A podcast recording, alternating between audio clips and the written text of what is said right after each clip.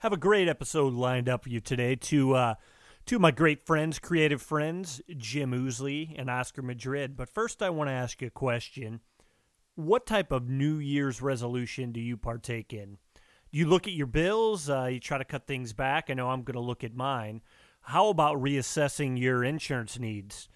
Uh, there might be a chance to save money and to start the new year out right by calling Mike Aubuchon at Premier Insurance Agency.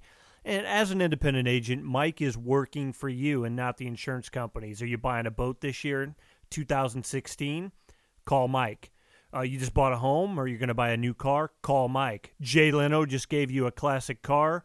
Call Mike Aubuchon. 314 729 0054 in both Missouri and Illinois. Or you can email him at Mike A at Premier insagency.com. That's P R E M I E R I N S agency.com. So you have big New Year's plans? I'm planning on being in Nashville myself, going to check out some shows, see some friends, get some more interviews for the podcast. If you're going out, you might want a new look, but you're not sure what to do. If that's the case, call my friend Sharon Hall at Brooks Salon in Clayton. See if she has any suggestions for you. She's cut my hair a few times, has done a great job, so I think she'll do a great job for you as well. It may be too late at this time of the year, but uh, there are plenty of great events coming up in 2016, and you're going to want a fresh haircut to look good. Sharon's a pro, and she definitely can help you out. Give her a ring at 314 651 1763 or check her out via Facebook at uh, Salon for men and women in Clayton on Forsyth. So I'm currently building a Conversations with Calcaterra page, and I'll post a link to her on that.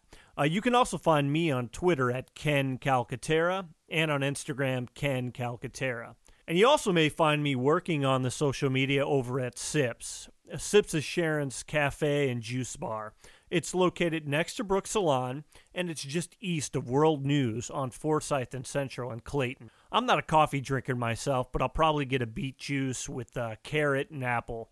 It's great. It's you know she has them categorized by colors, so that's uh, that's the red juice. If you do like coffee, she has local coffee and uses no syrups in the lattes, just natural ingredients. Check out Sips for their food selection as well. It's 7818 Forsyth Boulevard. I know my guest Jim Ousley. He uh, he's definitely a coffee drinker. We've met a few times over coffee to work on some screenplays and other creative projects. Jim uh, Jim's been a writer. He's been an actor for a number of years. Just an all-around good guy, really creative. His uh, tag team partner in this, Oscar Madrid, they've been working together for uh, for about 15 years now. Have created some amazing things, including the Bloodfest Club. You're going to listen to this song here in a moment that Jim created. It's part of the band that's featured in Bloodfest Club, one of the main characters. You'll get an idea his vibe. Both great guys. We're going to talk about a lot of things. We're going to talk about their first feature, a mockumentary called Hooch and Daddy-O, characters that appear in their graphic novel collection of stories called The Rough and Tumble amazing artwork by the great Ben Sawyer, and uh, he's another collaborator. The guys are working on another comic coming up, and uh, decided that movies are great, but comics allow them to put something together more instantly. It takes a lot of time still to create something like this, but it's it's feasible for less money. In the movie world, as the guys will talk about, it takes a lot of time. Somebody to pick up your script and want to put the money into it this is something that they can do, and this is something that they've done. You can find Rough and Tumble at uh, www.roughcomic.com. You can look on my YouTube, find it through www.kencalcaterra.com. Click the link for YouTube, go to my YouTube page and then uh, you can click in the documentary section on the Bloodfest Club down on the farm. It's a behind the scenes vignette that I created with the guys. So, to give you an idea of the comic stylings, especially Mr. Jim Ousley and his, his offbeat creations, check out this song titled The Days of Wine and Roadhead. You're listening to Conversations with Calcaterra.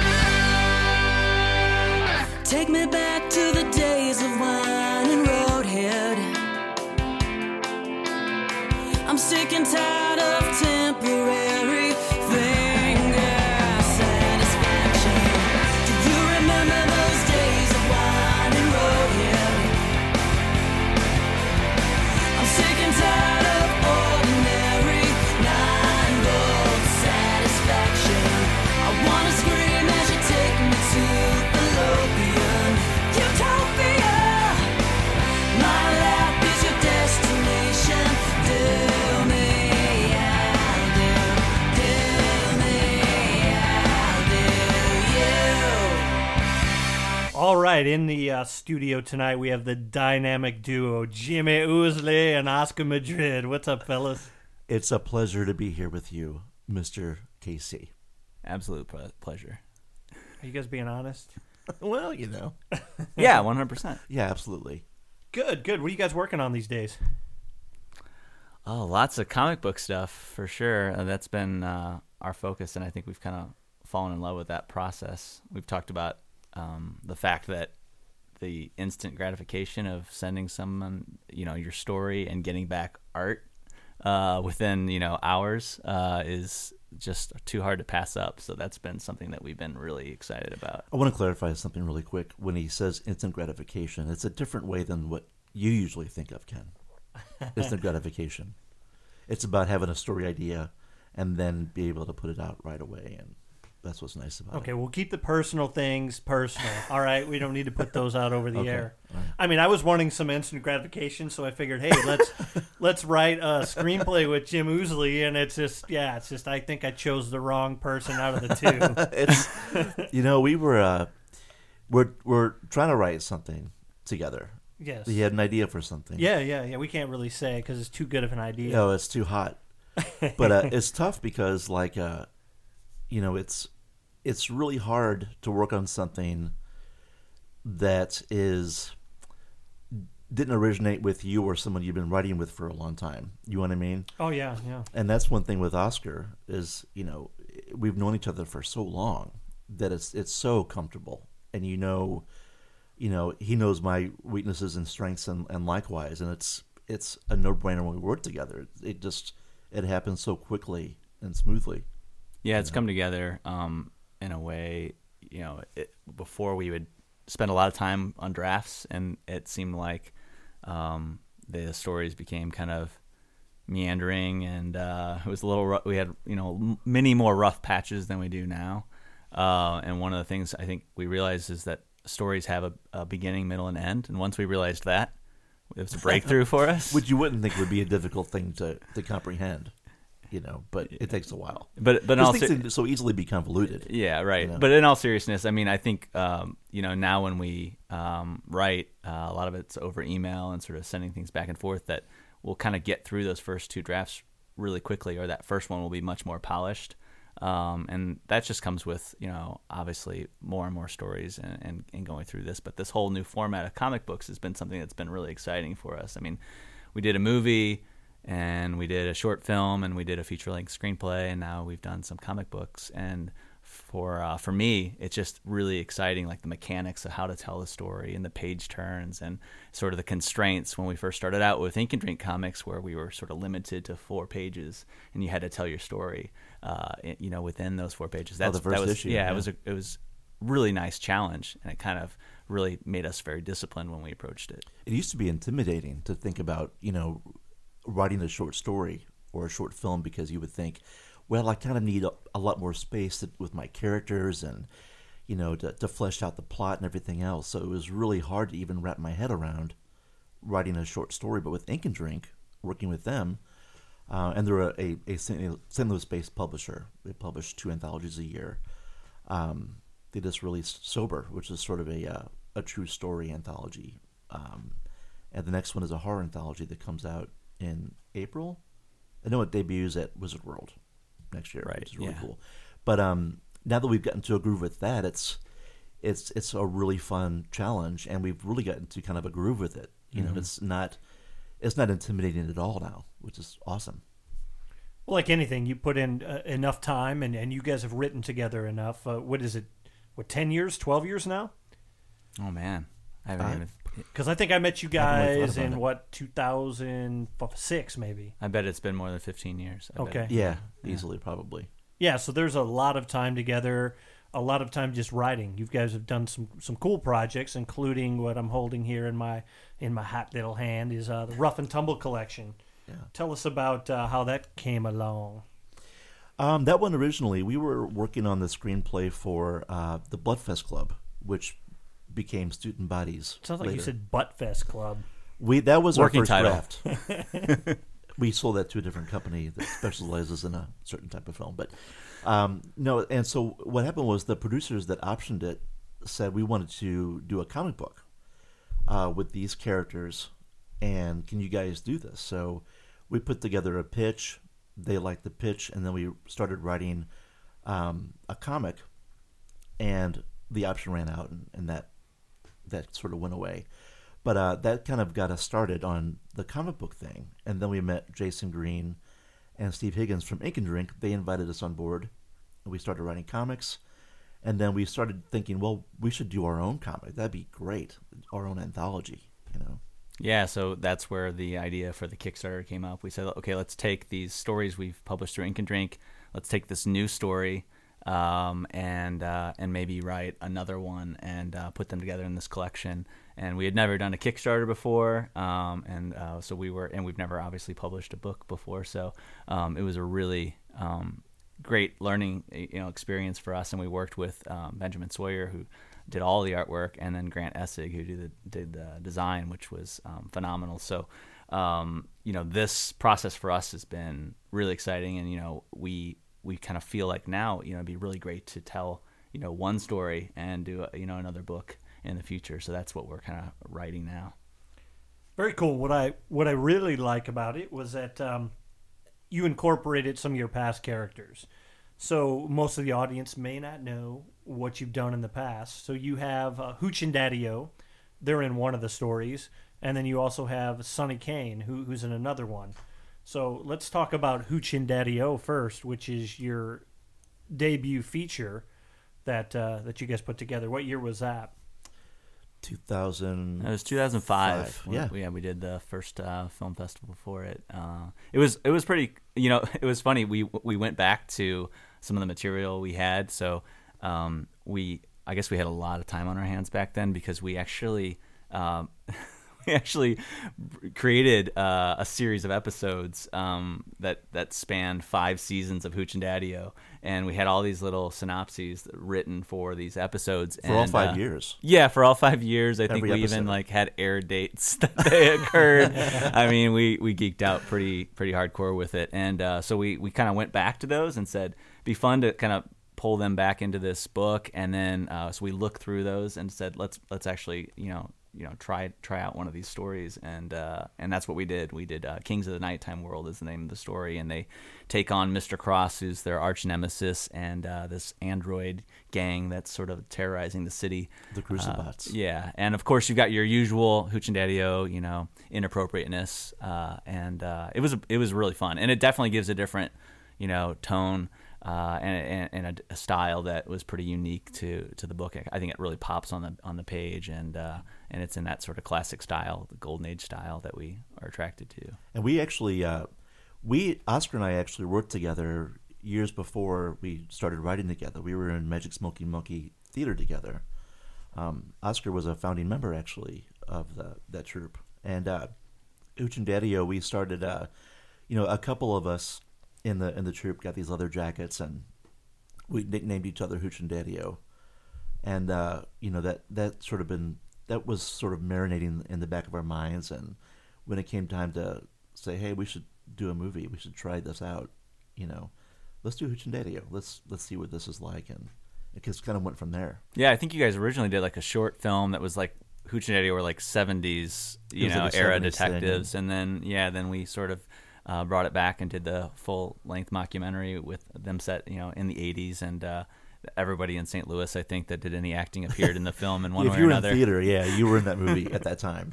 Yeah, the short film thing we did years ago was like, it was sort of formless and it was kind of generic, you know. So when Oscar and I started working on it with the help of Donna Northcott, she was sort of our, our mentor.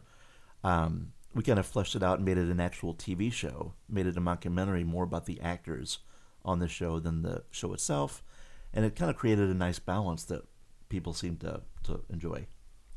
What's nice, and with, with a mockumentary, you can get away with a certain amount of production value. So if you don't have a TV show, people are expecting a certain look. Mm-hmm. But with a mockumentary, you know, as documentaries, especially something that might have been filmed at that time or in the 70s or whatnot, then you can get away with not having the production value and really letting the content be king.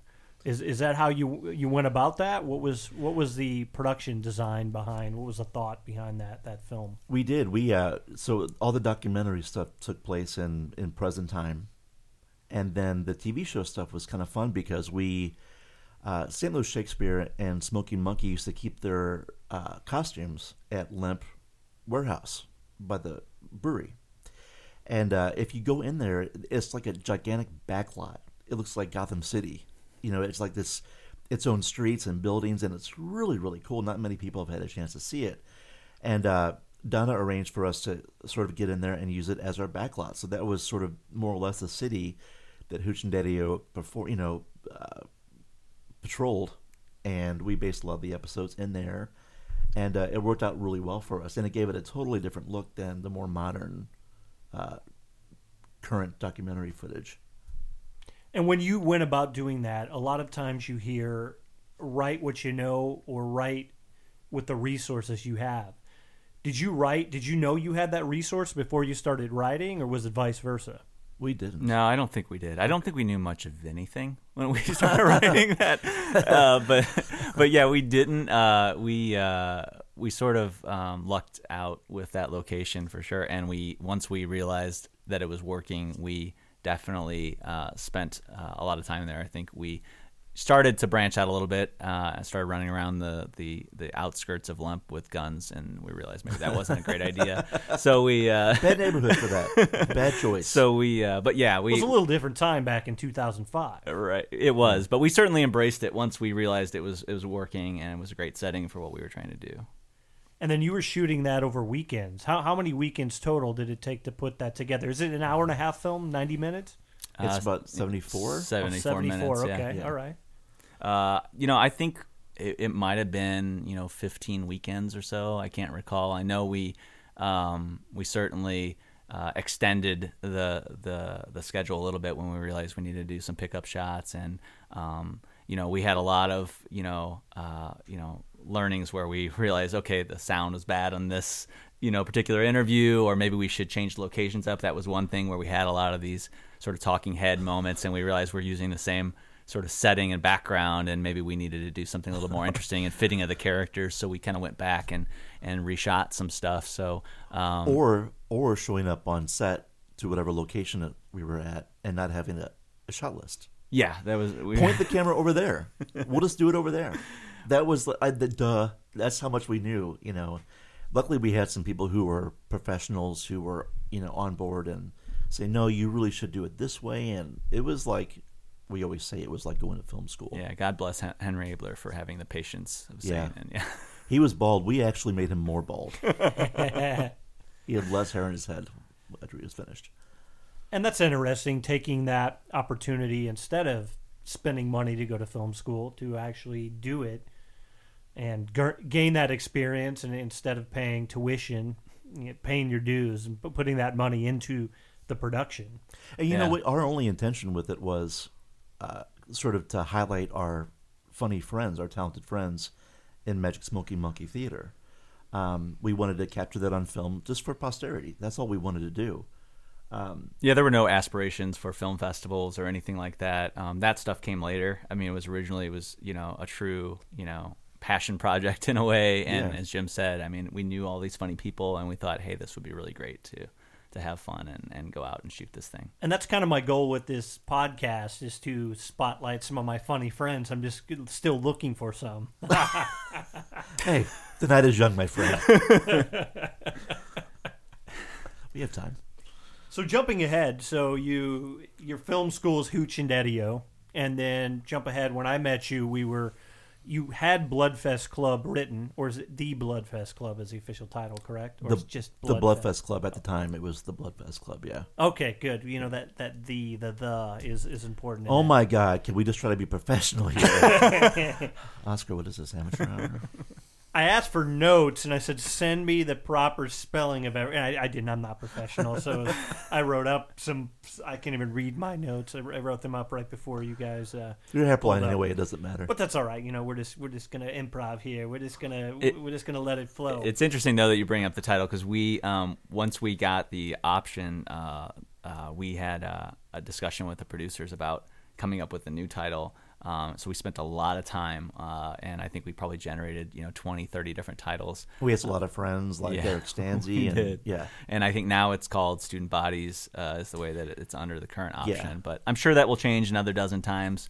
Uh, but yeah, the Bloodfest Club um, was certainly one that we, um, you know, we wanted to again sort of celebrate, and you know, we're very attracted to um, you know 80s era television and movies. So um, we thought we'd go back and. Uh, have a character that you know we fell in love with, which was Sonny Kane. He's the the high school janitor, and uh, when we started to sort of uh, write this screenplay, um, we wanted to basically take some of the lessons we learned on Hooch and Daddy-O and apply them to this story. So we set everything in a high school.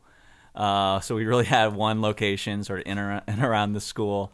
Um, and, and, we thought what that, that because it was one location, it'd be easy to shoot, and yeah, we thought that. No. Uh, no. that was not the case. no, so um, so we went out after we uh, you know uh, optioned the screenplay and we were trying to generate interest. We went out and shot um, you know two days and and shot basically um, uh, a short film uh, for uh, investor purposes as a way to kind of generate awareness and get uh, more people on board with the story. Uh, went out and did that and uh, had a great time went in with the it was actually amazing to me how smoothly that went Yeah. and it was double the budget those two days we spent, we spent double what we did on Hooch and Daddy over Yeah. those you know 15 weeks um, but the production value was was We obviously there too. yeah right and uh, we had great locations uh, and you know Ken was a big part of that too Yeah. so um, you know that to, to me that was really rewarding uh, even though that was you know just a vehicle for you know g- getting this script and the feature length film off the ground was really rewarding to see that we've applied those lessons and that we could get a product that we were really proud of out of it. Uh, so now, you know, of course, the the story's taken, um, you know, a different turn now that we've optioned it, and we're not planning to produce it ourselves. uh, we've been able to sort of like remove some of those constraints and expand the story and the scope of the story. Um, so that's been really uh, exciting, It's- and that's especially something we've talked about with comic books that we don't have those limitations There's at all. no budget, and when you're telling a you know a visual story, you know, with comic books, you know that's why in like the Hooch and Daddy story in the Rough and Tumble, they're crashing through a building into a different building, and there's, there's no limits, and it's great. It's great if you're a writer because there's no there are no limitations. You're right. That is fantastic because I don't even know if I've seen the Blood Bloodfest Club short. Yeah, you probably haven't. Yeah. Uh, I'll have to send you the uh, a link. Uh, it looks terrific. Uh, you know, uh, Or maybe I did and I just can't remember. yeah, you no, there's no way you would definitely remember it, Ken. Uh, no, uh, for better or worse. But no, but really, I mean, my only regret there is um, that we wouldn't have approached it like a short film. You know, at that at that time, it might have been interesting for us to, um, you know, take a couple of extra days and expand that story just a little bit, so that we could have marketed it as a as a short film. But I certainly feel like um, we surrounded ourselves with a, a great group of people. And uh, and like I said, I think the finished product uh, it gives us a lot of uh, you know uh, confidence that we could enter in and do another you know short film at any point and and know that we could get something like that. and know what we're getting ourselves into. And plus, just as far as life goals, I mean, it was fun hanging upside down with my ankles and arms bound with a burlap bag over my head and a, a fake uh, gopher in my mouth. It was a gerbil, I think. Whatever. I mean, I, I haven't seen the film yet. I don't know. Yeah, I, I do recall a badass behind the scenes documentary where you're talking about that. That's right. Yeah, yeah. Norris the gerbil, I believe, was the uh, name. Norris the gerbil. That's right. I remember yeah, that. name yeah. of the gerbil. Yeah. Uh, and and he had worked with uh, a famous actor at some point. You had stated in this badass behind the scenes documentary that I saw. I wish I wish we hadn't been drinking when we did that. I loved, by the way, I, I'm not making this up. It sounds like I am, but I loved that documentary. It's great, yeah. It and, was awesome. And it's it's such a nice little postcard uh, that you know I can kind of go back to and remember that. I mean, those were two incredible days, uh, and you know, it definitely solidified my love for you know making you know film. Uh, but yeah, I thought it was terrific. So Yeah, yeah. It was, and and I have to note the filmmaker was a little lazy in that, so we didn't get. We, we don't see the first day. It was it was captured on camera, but we just see the second day down on the farm. But yeah, Yeah, who was the filmmaker that made the documentary? I don't know. because I'd really like to guy give a, a piece of my mind. Yeah, you should. I mean, there's at some point maybe we'll we'll unleash some of that other footage and we'll, we'll see Yeah, that would be the great. days in the school and whatnot. That'd be but cool. yeah, that was a, That'd be that was a fun project, and I enjoyed collaborating with you guys on that and, and putting that together. And it it was a great project for graduate school. But uh, yeah, it, it's nice to look back and see all our friends working on that, and just it was such a good team, and everybody was pitching in. Even you know, Jim and I were talking about uh, my buddy John, John Webster, who is one of the people that's at the orchard at Webster Farms, and talking about some of his artwork and everything. And Jim was asking one of the posters for my movie Jacob's Room. was like, who did that? I was like, oh, it was John. Oh, John, you know John from Yeah. from uh, shooting the Bloodfest Club. So yeah, it was uh, it was just everybody came together and it was an amazing experience, and that's that's the fun of filmmaking. And I'm glad you guys put that together and had the team that you did because it was just a magical experience. you know, it's such a collaborative art form, you know, and it's it could either be uh, the best thing ever or a disastrous mess, you know.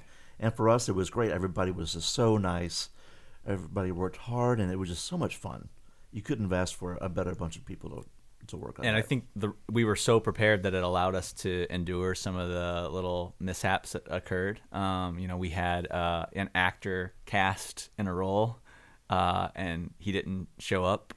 yeah, and uh, you know, our whole you know scenes were based It was around David him. Carradine, right? That was before his, his mishap. Oh, it wasn't. Okay. No, no, was no, a- no. Oh, it's the character that was a David Carradine type. Right. Okay, that, that always confuses Yeah, me. he'll re- he'll remain say- nameless, but yeah. uh, but we, we can't say who it was, but drugs are bad. yeah. Yeah, that's all we but can say. but I mean the fact that we were prepared and we had such a great crew and we had a casting director and we had people that that you know sort of you know uh, you know answered the bell essentially and and allowed us to find a great actor who um, you know did it better than we could have ever imagined. Sorry, is that a film term?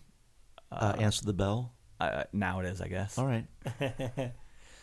But it's one of those things that when you, when you are prepared, yeah, it, it's controlled chaos. Anybody that that's listening to this that hasn't been involved in production, it's just we had it, and this being a little bit of a smaller production, there was still a lot of people. We had my my dad's motorhome out there. We had um, yeah, a lot of people. so it was yeah. it, it was a it was a large undertaking, even though it was a smaller scale production, and just something. It's in this industry, something is always going to go wrong, and it's just how you deal with that and how you roll with the punches. And I, I think you guys did very well with, with everything there and, and the crew that we had. It worked out Yeah, really well. It was a great experience, and and I can't say that for everything that I've worked on, because some things at Chaos, it's just it, just it doesn't yield a good product. And I and I've seen some scenes, and I think you did send that to me at one point, but I I just had to give you trouble so I could try to build myself up, and and that documentary, which I'll post on in the uh, caption of this. Of the show, so people can take a look at that and, and find out a little more about Bloodfest Club. Because I'm assuming with your option, you, you can't show the short. Is that part of the deal? Right. Right. I mean, Son it, of it- a- well, I mean, it's it's out there. Uh, the trailer's out there, but uh, yeah, we we we're not putting the short out into any festivals or anything like that. But uh, um, but yeah, the trailer turned out great too, and uh, we had uh, Mark Dodson, uh, voice of uh, Oh, yeah. Salacious Crumb uh, from Star Wars: Return of the Jedi, and uh, the Gremlins. Uh, do the do the he was the announcer for the trailer. So um, and uh, Grant Essig uh, did some work on music on it. Oh, yeah. with, with Jim. Yeah. Uh, it turned out really really uh, well, and I'm really proud of the trailer as well. It's amazing when you're when you're on set working, and we we kind of saw this on Hooch and Daddy-O too. If you Oh, there's a sequel to Hooch and Daddy-O? no, there's not a sequel to Hooch and Daddy-O. For a good one though, that was good. There could be. Do you want one? Yeah, let's do it. Okay, let's do it tomorrow. Um, if you step back and look at it, it's like there's so many variables working against you. There's so many things that could go wrong. You know, so we we felt like we've been really lucky so far with that stuff. You know, because there's so much working against you at all times, be it weather or um, an actor from out of town who's having issues. You know, there's so much stuff, and just to be able to pull through it and to keep organized, that's that really says a lot. I think the thing that I always take away from it is I'm like so proud uh, that you know these really talented people actually worked on a project with us. Yeah, like, you know, when I Yeah. look around, I'm like, there there's so much talent um, that's there, and we have this great you know network of friends uh, that that uh, are working in the industry and that are very good at what they do. And uh, so it's always really nice, and especially you know with the rough and tumble, that's another great example of that of us you know going to, to Ben and Grant and putting this thing together and, Yeah. and creating something that we're really really proud of. And that's what we said when we set out to do the book. We're like, we want this book that's going to look really great, you know, on our bookshelf, and that we can open up and, and show our kids and be proud of, you know, years down the line, and uh, and that people are going to enjoy. So so that was the real, the real goal. Now, where can the audience find Rough and Tumble and see how great it does look? Because it's amazing. Hardcover, it's just the, the color really pops and it's just fun stories. How can people see this? Uh, you can go to roughcomic.com to order the book. You can go to amazon.com to order the book. Uh, if you're here in St. Louis, we recommend you go to the the independent brick and mortar shops, Left Bank Books, uh, Star Clipper, mm-hmm. right? Yeah. where else is that right now. Yeah. But yeah, those places. You can find all those on our Facebook page and And it's good. I, I, I like the, even though Amazon is so convenient, you can find everything. I enjoy perusing through the brick and mortar shops and just uh, talking with the people and finding something I wouldn't. With Amazon, generally I have to go and find something, or if I know of something, but it's good to have someone knowledgeable that can recommend. So if I say, hey, I'm looking for the rough and tumble, and then what other great comics do you have, or, or what's plus, a good, yeah, you know, the biography of, of Jim Ousley. Is that out? When's that come out? as a pamphlet. Yeah, It'll I be a mean- pamphlet. There's not much there, but it, there's something that, you know that a lot of people miss now in you know online shopping and everything else is going into a, a brick and mortar place and holding the book in your hand. Even just the smell of a, a bookstore. That's why I really miss record stores. I mean, there's still a few around, but just be able to go in and to hold it in your hand and check it out and look at other books that are there.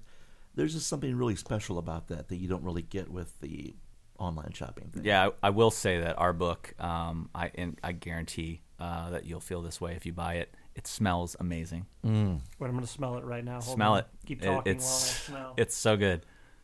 Just open that right up. There you What go. What do you smell when you smell that?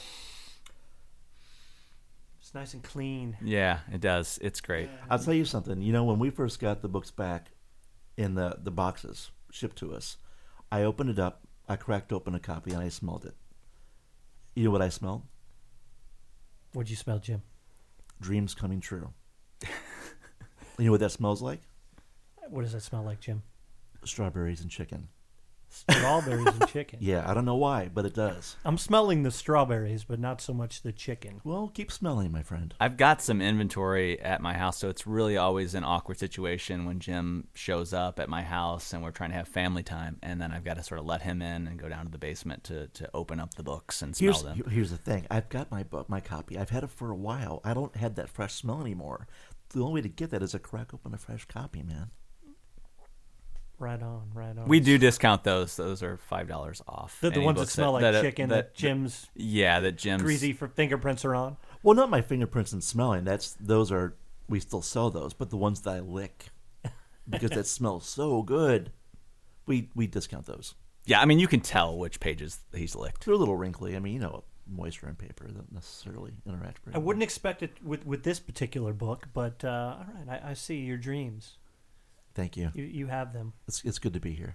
But that's that was good to that was one really fun thing about the book is we could take this character from the Bloodfest Club script, we could take the characters from Hooch and Daddy-O, and then um, you know bring in some of these other stories that we had published in Ink and Drink, and then a, a new short story, and pull that all together in one anthology, uh, and sort of sort of close the chapter on those characters for a while, and then uh, you know like I said before, uh, kind of continue on with with another story in the future. And you have a great um, was this a quote or a testimonial here? A smorgasbord of glorious guts, sure to satisfy the fans of every comic genre, and that's from Paul Soter. Am I saying Paul that right? Soter. Paul Soter. Soter, Yeah. damn it! And he was a director of uh, Super Troopers. Well, he was Yeah. he's from Broken Lizard. He wasn't the director. He was one of the co-writers and actors. It says writer, director, actor, Super Troopers, Well, he is the Fear director. Fest, and Dark Circles. He he was the director of Dark Circles, which is a really cool horror movie that he that he did. But he's one of the core members of Broken Lizard, and uh, you know he's in obviously in Super Troopers too, and they were very successful in the a Indiegogo campaign. sequel to A Super Yeah, I think they raised you know over three million dollars. I A think crazy amount of yeah. Uh, but he was uh, he was involved in the Bloodfest Club. You know, at one point, and, and gave us a lot of good feedback and notes that we've incorporated into into the story. So he was uh, very supportive Yeah. and a, a mentor to us, uh, and uh, you know, took a look at the rough and tumble and uh, graciously gave us that that quote. And, and how did you meet him? Uh, we met him through the producer that had optioned the screenplay, Okay. Mark Andrews, who's All been also a really um, big supporter of ours. Uh, so it was really great when we could um, sort of parlay that into, um, you know, a quote for our, our new book. And uh, like I said, they were they're really great helping out. Actually, Mark Andrews, the producers in the book, is one of the characters in the background. I think he's holding a hot dog that gets shot out of his hand. um, that was actually a really fun thing with the Kickstarters. We could allow people to donate at a level where they get a reward of, you know, actually seeing their likeness used in the stories. actually be in the book. Yeah, interacting with the characters. It's That's fun. fantastic. Yeah, I recommend comic fans to pick this book up. Now, now going back to Bloodfest Club, did you were you doing your you did your own stunts there? And uh, did, there's some interesting clips in the uh, in the documentary Bloodfest Club down on the farm, where uh, yeah, it's pretty zany. you you, uh, you jumped on firecrackers. You did all kinds of crazy things there. H- how was that? It was fun. I love doing stuff like that. I love all that physical stuff. It was it was great. Actually, um, I worked with Eric Stanze, who's a, a St. Louis-based filmmaker, on a film uh, earlier this year that comes out next year, and I got to do some physical stuff in there, and I, I love doing that kind of stuff. It's just it's so much fun. I remember when we were doing Smoking Monkey Theater together. I was usually the one that would have to fall down a lot all the time. And uh, I just, I don't know, just it's like you know, acting is like being a kid. It's just so much fun to just pretend and just have fun, you know, jump around and it's great. and he's so sweaty when he does it. I mean, it's it's it, I am- becomes a hazard uh, of the job. I think. I am sweaty, but I think people that we work with know that it's passion. That's passion coming out in liquid form, and they get it, and that's cool. I think I've been splattered by your sweat more than one occasion, Mm. and I'm not talking about like the movie stuff. right? You have. Not always on set. That's right. Moving on. But doing all these stunts, do you find? I mean, is your back okay? Is it uh, My back's great. get back problems? Well, if, if you find when Why you're, are you so interested in me physically? I don't understand why you're asking me these questions. Jim, I mean, because you know, I- I'm married. Ken, listen to me. You're a Ken. friend, and I want you to have proper well-being. And I'm saying, if you ever have any back problems that you need fixed, you can go to Dr. Mark Holland, one of my sponsors and friends. Oh, I've perfect. known the guy since kindergarten. I go to him to get adjustments. Uh, when I go to his St. Charles office over there on First Capital, the name First Capital Chiropractors. okay. There you go. There you go. Chiropractic and Rehab. You can find him at www.chiroandrehab.com. Easy to remember. But yeah, so you need to know these things, Jim. You're doing stunts, you're falling down on stage. You know, if you just want a massage, you want to go there and just get loose before an interview like this, a, a clutch cargo interview. You know, you could you could go get a massage and be nice and loose and be funny. Now we're still talking about your your doctor, right? Not getting massage Oh, no, from not you. for me. Okay. I, okay. Oh, okay. I don't oh, with the I'm not sweat as- and everything. I'm I not can't quite as deal with that. interested. But Dr. Mark Holland, uh, four area locations, including Wildwood, First Capital in St. Charles, North County, and downtown St. Louis. You know, he'll definitely take care of you. So if you ever find that your neck or back is is uh, just kind of out of whack there, then uh, go. He'll he'll take some X-rays before he uh, before he sees you, and also they're great for raising money for Toys for Tot. Well, not money for Toys for Tots, although he does a lot of charitable work, which I love. But uh, you know, for you can bring in uh, bring in a toy, and then a lot of times he'll give the exam for free. So great Oh, guy, great. Very First cool. Capital nice. Chiropractic and Rehab.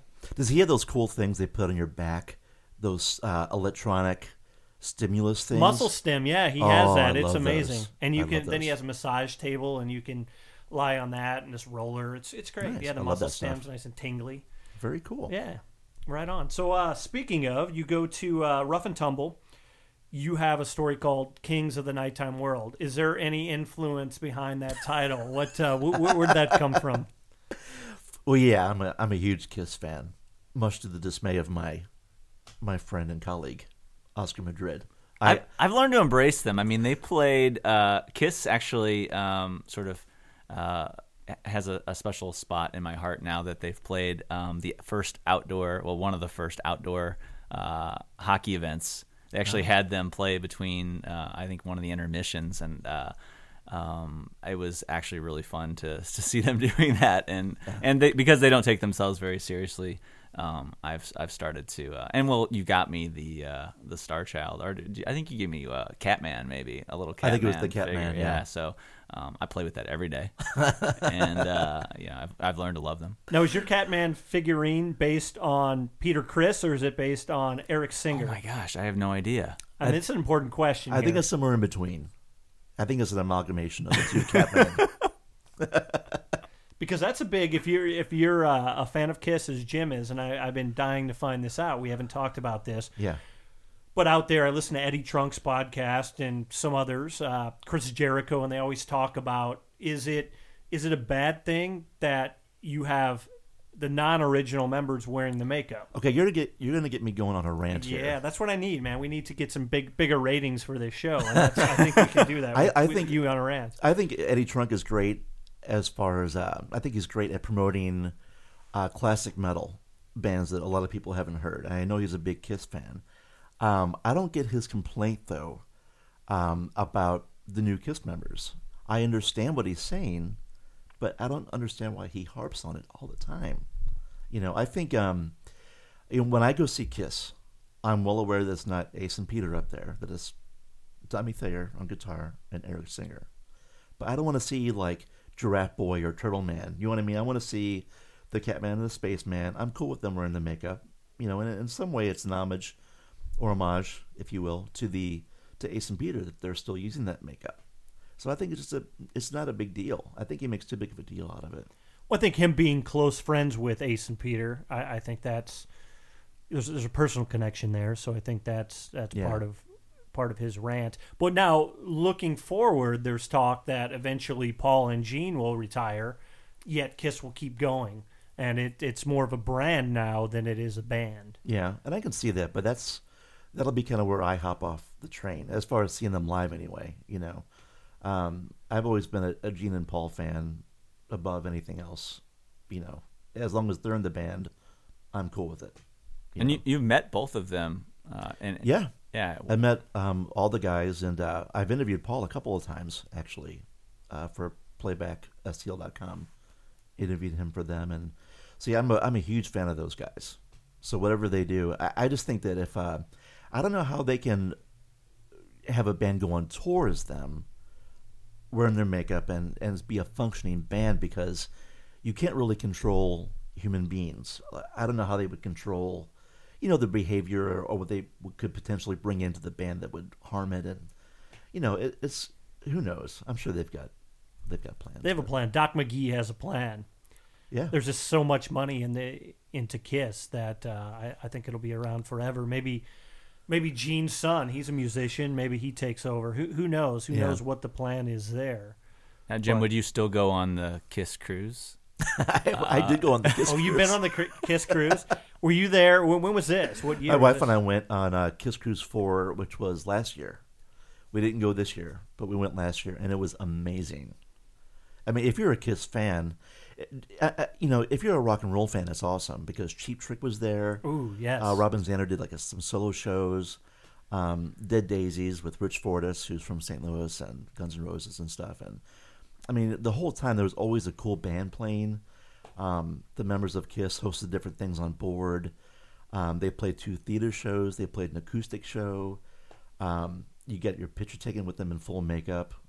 You know, when I fist bumped with Gene in full demon makeup, I was like a ten year old again. Some deep cuts were were played. Yeah, they play deep cuts. It was it was awesome. And they have a TV channel that's like it's all Kiss concerts. All over the PA, it's all Kiss music. I mean, it was like I, I went to heaven. you know, it was it was great. Yeah, I was just listening to Jericho's show the other day, and he was talking about Fozzy playing on the Kiss cruise, and he s- said the same. If you're a Kiss fan, they have throughout the cruise, Kiss music is being piped over the loud uh, the uh, the PA system on the ship, and you get to hang out with those guys, and and the deep cuts is is pretty cool that you normally because anymore, and I just saw Kiss at.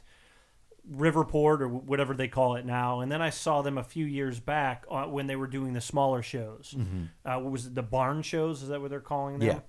So I saw them there, and Paul's voice was was really rough at that point. This last show, they sounded pretty good, Yeah. but uh, typically you're only hearing the the '70s era songs. And I grew up, you know, I think the first Kiss album that I listened to was "Lick It Up."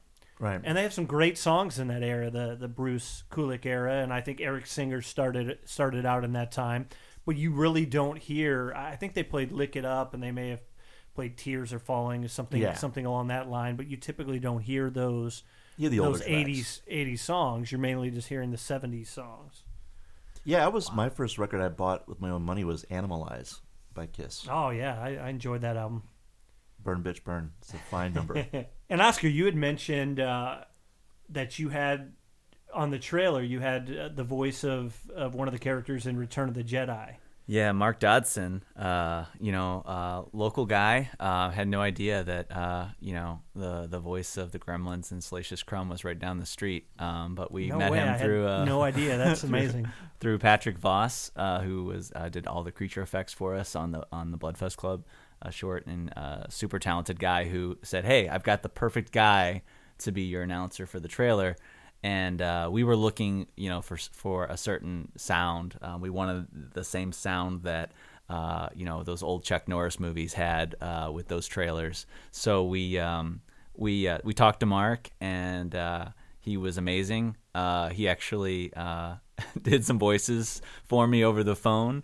Told told me to tell my wife that the Gremlins say hi because she's a big fan, and uh, he uh, he he he was very detail oriented. So he actually found the mic or the mic that those announcers would have used in that era and used the same mic and emulated the voice. And uh, I mean, it was just perfect. It couldn't have been any better. But I mean, uh, if you didn't know any better, you'd think you were listening to a Cannon Films trailer on a VHS. That's exactly what it sounded yeah, like. exactly. Which is perfect. That is fantastic. And speaking of Star Wars, I mean that's uh, where this interview is taking place. Was this the night before the original opening, or does it open tonight? It opens tomorrow night. Okay, tomorrow night, Yeah. Mm-hmm. which is odd, opening on a Thursday. I mean, you don't see that. Well, they used to do midnight showings, but then they brought it back a little bit earlier so that you know Okay, guy, I see money, now. I. I see. Now, you guys excited to see this uh, this new Star Wars movie? Oh my god. Yeah, I'm, I'm excited. I'm I'm nervous. I, it's so silly, but yeah, I'm I'm I'm nervous about it. And why Uh, are you nervous? I'm just going to put on my therapist cap. And why, why, why, Oscar? Why are you nervous? You know, uh, I I really um, like many people. It's not it's nothing new, um, but the prequels uh, changed me, uh, and not for the better. um, but they they did some damage. Uh, so um, and I do not expect that same you know type of reaction that I had when I went and saw Phantom Menace and um, was so let down. Um, but uh, I do, um, you know, I, I am worried that it's maybe too fan oriented and maybe um, they're pandering to you know a certain group, and so those are maybe my concerns. But I really just want it to be a fun popcorn movie. I'm not looking for any sort of deep, meaningful, you know, moment. Uh, and I think it will be that, but I'm just I'm trying to be a little bit, uh, you know, cautious about how I approach it and, and my expectations for it. But everything tells me that it's going to be a really, really great movie. So, um, and everything I've heard about it, and I obsess just like Jim does, and I'm sure you know uh, you do as well to some extent over all the Star Wars content. So I'm watching old documentaries, and I've been really building up to this moment, and I haven't really immerse myself in any of the theories and that sort of thing. I'm kind of aware of some of the things that exist, but uh, I've been just you know kind of preparing myself for this. So uh, I sound like such a geek saying No, all this, but it's true, But it but it alone, is you it's know? absolutely true, and uh, you know it's exciting because you know I have a son and, and Jim has two sons, and it's nice to be able to introduce them to this you know this new era, and uh, this is going to be my son's very first you know experience of Star Wars in a movie theater. Uh, so Hmm. um, that's going to be really fun to experience. Yeah. I mean, it's. Uh, I remember being a little kid and seeing the original Star Wars at Jamestown Mall during its first run, and uh, it it it really sounds geeky and corny, but it really changed my life. I mean, it just uh, blew up my imagination, and it just you know I knew more about Star Wars than I did about history or. Or math or English, you know what I mean? It just became this Part of the problem, my thing, friend. You know? that is part of the problem. But uh, yeah, it's amazing, and to be able to share it with your kids is, is fantastic. And I'm just thrilled that we're going to see Harrison Ford, Carrie Fisher, and Mark Hamill.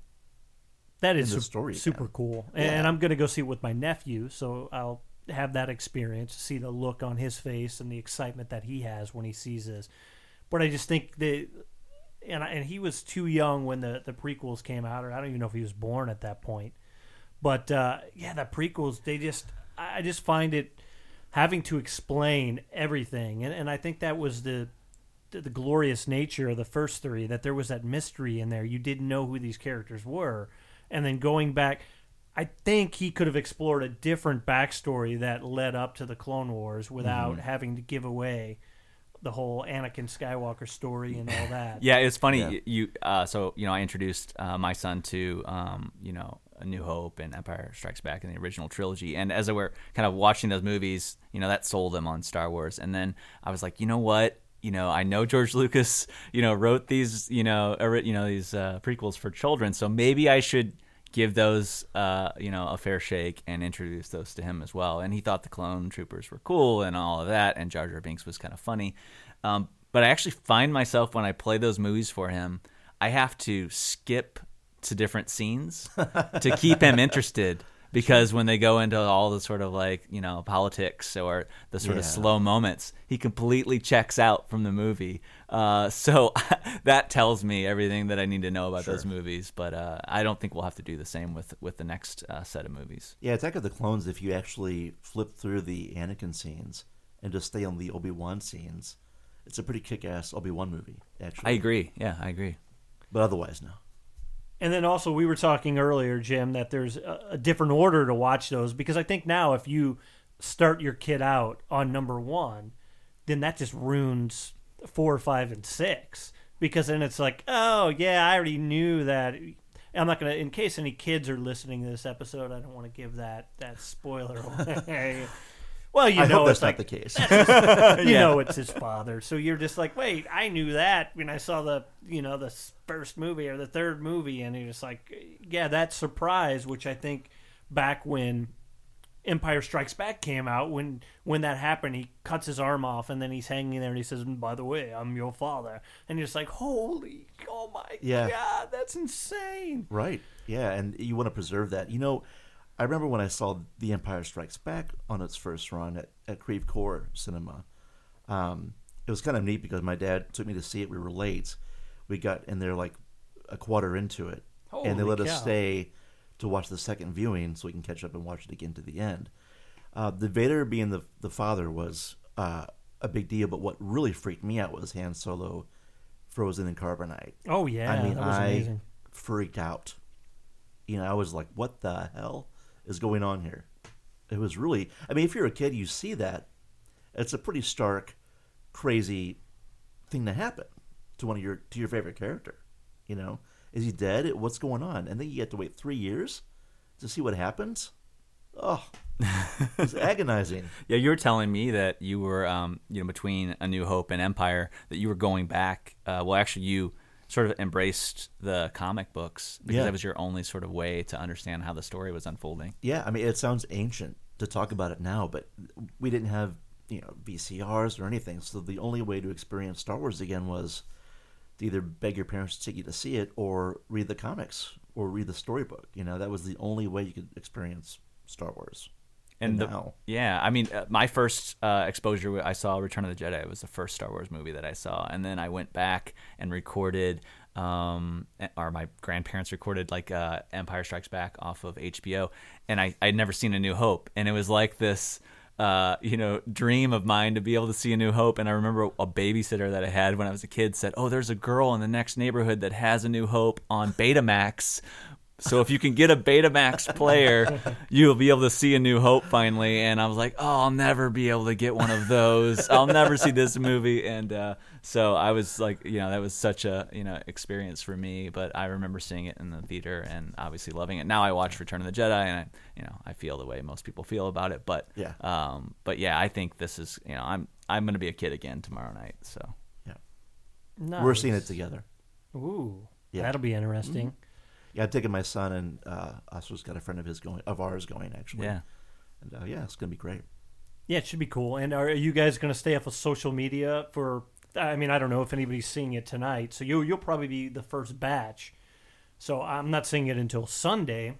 So I think I'm I'm going to try to stay away because I think people are going to be throwing all kinds of things out. Oh there. yeah, yeah, absolutely. People are insane. uh, people are crazy about spoilers. I don't know what it is about people that want to when they see something happen, and this happened to me during you know watching like Walking Dead. It's like, oh, this person died. It's like, why is it so important to you to say that? you know what I mean? Mm-hmm. Yeah. Just- Uh, yeah, yeah, and and I, you know, I have no sympathy for people that get spoilers through social media. I mean, it's a, as you said, it's a, it's a pretty easy solution. You can just stay off of it, and that's what I plan to do up until tomorrow, just in case there's anything that's thrown out there. But, Yeah. uh, but yeah, I don't, I never feel compelled to to do that. I don't know yeah, what a- it is. It's a strange compulsion. Yeah. Or should you smite people that put spoilers out there? It could be the Scarlet Letter. If somebody that you know puts spoilers out there, No, you it's create not. some know. kind of meme or something and just just just destroy them. There are a few so, memes so nobody already. will follow them anymore. yeah. I, I read something that said like, during Empire Strikes Back that the people that would leave the theater would yell that uh, that Darth Vader was Luke's father at people that were waiting in line back then. That is Yeah. some bullshit. It How is. horrible! oh That's my! So terrible. so spoilers are not new with social media. No. These people. These people have been out there for years. They've always been and it's like yeah. these are the, the people on social media, are these people now on social media, or the kids of them. right. Yeah, Well, it's so fast and immediate on social media. Yeah. You know, you didn't have to be in that line. You don't have to be in a, a line to hear about it now. You can just flip open your phone. But phone. if you were in and, that oh, line crap. back then Oh or my now, I mean, if somebody did that now, if you're in line and somebody comes out and and says Luke Skywalker is or whatever the situation is, are you just going to throw down and just beat their ass? No. Damn, Only you're- only because I'm not, you know, I'm trying to get a little heat in this. I'm show, a lover, so- not a fighter. Ken, I'm a lover, not a fighter. I- Yeah, I- Ken, I will absolutely. I'll beat their ass. Yeah, I will we play it. hockey. He's so the hockey player, Can you so- use some of those skills? with a stick, and then I'll run. As you can tell, he's the really aggressive one. I'm sort of the laid back, sensitive one in our creative partnership. so I'm not going to raise a fist to anyone. Jim, I'm disappointed. I thought, No, I. What there can I goes tell you? there goes the ratings. I was, you know, I'm going to put explicit on this show, so people are like, "Whoa, what are they hearing?" So I had to throw out the word "ass." I told to you I'm a lover. that. I'm a fighter, and I- you can easily, as a host, you could easily capitalize on that and explore the lover part, but you're not doing it. That's all I'm saying. But yeah, I don't know, man. It hits Just- too close to home. Yeah, I know. It's just too. yeah, it does. Those are private matters that I don't want to put out in this in the on the internet and in this show. I do feel like I'm interrupting when I'm around you guys. You're not. Join us. but you didn't invite me to go see Star Wars, so right there, the relationship is over. Man, there's so many people. I mean, like all of my friends love Star Wars, so it's like, yeah, there was a you know a lot of people I didn't ask, you know, and we're going because we talk to each other all the time. Yeah. you know, but uh, you're I welcome know, to join I'm us. thinking, "Ah, Jim, I'm going to write with Jim, and we'll have this bond. And now I have to, now I have trauma, just like Oscar had trauma from the, from the from the prequels. You had trauma from seeing Han and Carbonite. I need to, uh, I need to work some EFT. Do you know about EFT? No. Also, also known as tapping. Yeah, it's it's a good thing. It's I've, I've used it over the years, and it's it's called emotional freedom technique and it uh, it helps me deal with those traumatic experiences and open up my energy system so now that i'm feeling this from this you're traumatizing me jim i, I thought we were closer than that um, my, my father practices eft as well as john vlasich from episode two of conversations with calcaterra. Go back and listen to that. But uh, if you want to find more about that uh, you know my dad. He's helped out on, on some of the projects. And you know i'm sure you've heard him talking about eft on the projects. Uh, i know he talked talked about it with our good friend matt romano many times. Right. they were in tune with that. But just give him a call 314 uh, oh, now I'm forgetting his number. Uh, 314 732 9797 or ken at EFTWellnessTL.com. So that's uh, E EFTWELLNESTL.com. Or no, no, at. Uh, now I'm screwing this up, man. I thought I had this sponsorship thing down at EFTWellness.com. So, yeah, I, I had that in there. But I'll also post it on the comment section so you guys can go through, along with uh, the Bloodfest Club down on the farm. So, now that I'm over my my trauma here, and yeah, we're all friends again. I'm uh, I'm tapping into you right now. I'm digging what you're laying down. well, thank you, man. I'm Thank curious. Honestly, I'm curious what you're going to ask next. It's killing No, me. we should. We didn't fully talk about the proper the machete order of watching Star Wars. So so lay this down here, Jim. So the machete order, uh, you start with episode four, then you go to episode five. Okay, when when I'm Luke finds out that, that yeah. Vader's Yeah, dead, and then you go back and watch episode two and episode three. So that's kind of like a cool flashback, so you can see what happened. Whoop, lost the microphone there. Um, you see what happened there, and then you go back to episode six to close it out. So I hear that's a great way of preserving the surprise for people that haven't seen it yet, and gives more sort of use and function to episode two and three.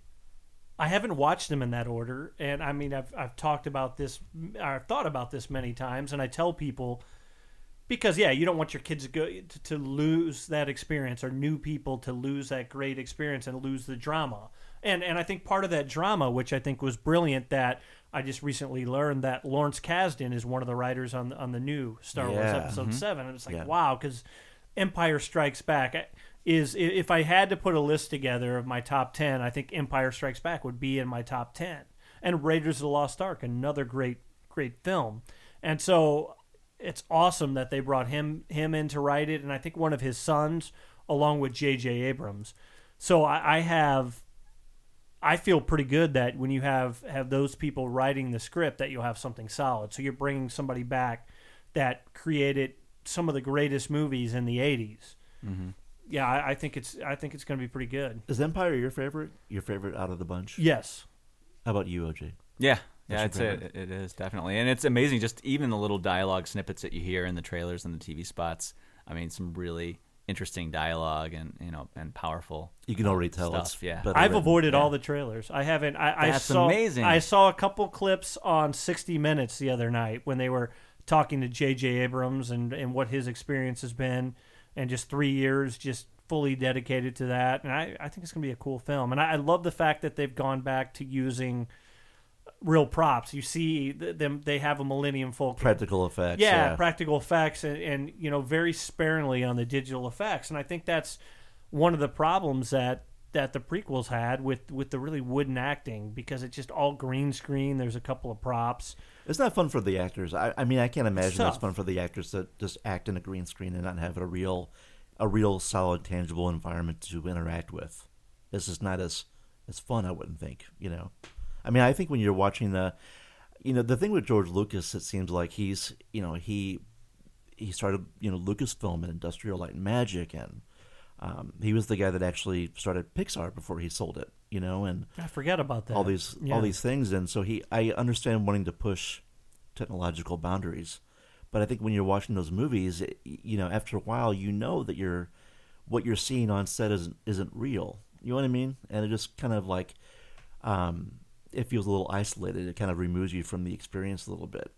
That that's how I feel anyway. I think digital effects are great to enhance things but I think if you make that the whole enchilada then it's you know because if you do that you remove physics you know and if you remove physics you remove like dramatic tension. If you remove that then who cares about what you're seeing I like the way you're talking with that. oh i'm I like i'm on a roll baby Here I'm we just go. like, whoa! Wait till this script that we're writing is is going to be when when that's complete. you're putting me under That's some good. pressure here I am. on your script I am, i've got yeah. like five things i'm you know i'm working on so I we'll know. we'll definitely get it done and I do find it amazing. One thing that that you know, I called you guys a dynamic duo. I love the fact that you have this partnership and the fact that you are doing this essentially on your free time and doing really cool things. It's just I I don't know if if I was working a 9 to 5 if I would have the energy and I would would do some of the things I do that I can as a freelancer. So my hats off to you guys for doing that and cre- creating things that I consider a, a high level that that are really cool. Well, thank you. Thank you. Yeah. well you know with oscar besides the fact that we've known each other i mean i've known him since he was since you were 18 Mm-hmm. I used to drive him to play practice for Magic Smoky Monkey Theater. I used to pick him up at his mom's house. They're and- called um, rehearsals uh, in the business. Oh, re- Yeah, uh, play practice. That rehearsals. sounds kind of shady. Yeah, I know. I had a friend who always made Can fun I of me. Can I take your son to play practice? this is a play I have a friend who makes fun of me for that all the time. Yeah. He always calls me out. But uh, I and I've worked with you know from being in bands and stuff. I've always I've had some fun creative partnerships, but there's uh, no one who I've worked better with than Oscar, and I think it's because besides being talented, I'm not just saying that because you're here. It's also because he's never let me down. Like he's he's very like minded. Like, like you're letting me down. yeah, exactly. Yeah. No, it's He's good. It never- takes time. Audience, it takes time. Uh, Jim's great. I, I have no real ideas right now either. It's kicking my ass. So Um, with Oscar though, he's a he's a follow through guy, like like I am. I like to, if I take the time to start something, I want to finish it, and he's he's a guy who is the same way, and he will not abandon it. You know, we don't we don't walk away from stuff. We just we do it. We have a goal.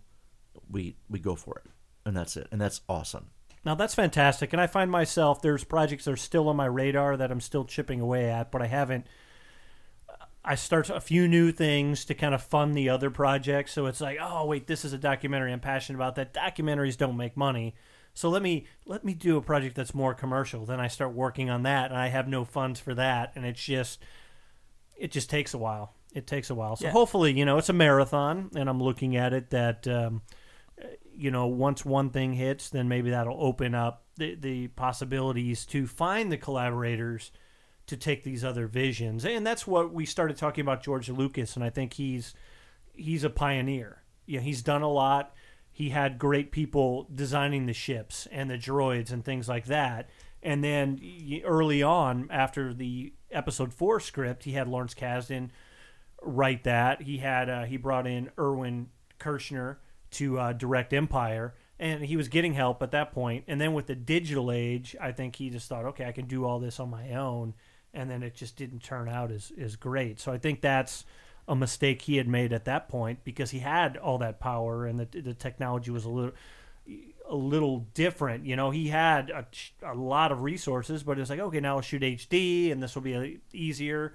I mean, but hats off to that guy because, and the greatest decision he ever made was instead of taking a back end deal, was taking merchandising rights, and nobody wanted that at the time. And what a genius. Yeah, I mean, Yeah. there there's a really fascinating documentary that's a Lucasfilm documentary on uh, episode one that's uh, really interesting as they're kind of going through the process, and there's a lot of you know yes men in the in the in some of the uh, the uh, the documentary, but um, I read a really interesting article on um, George Lucas and his first wife, uh, who edited uh, A New Marcia Hope. Lucas, yeah, yeah. yeah, and uh, it talked about a lot of the editing decisions that um, she really um, pushed him into that he wasn't really wanting to to make. Like uh, uh, in- in particular, like um, he wanted to cut the moment where um, Carrie Fisher, you know, kisses Mark Hamill and says, you know, good luck before they swing across. Hmm. Uh, and he wanted to sort of take that moment out. He also wanted to cut the little mouse droid that sort of squeaks around the Death Star. Oh, that's great. Oh, that Uh, mouse droid is amazing. And she encouraged him to keep that in there and those little moments Yeah. of charm and humor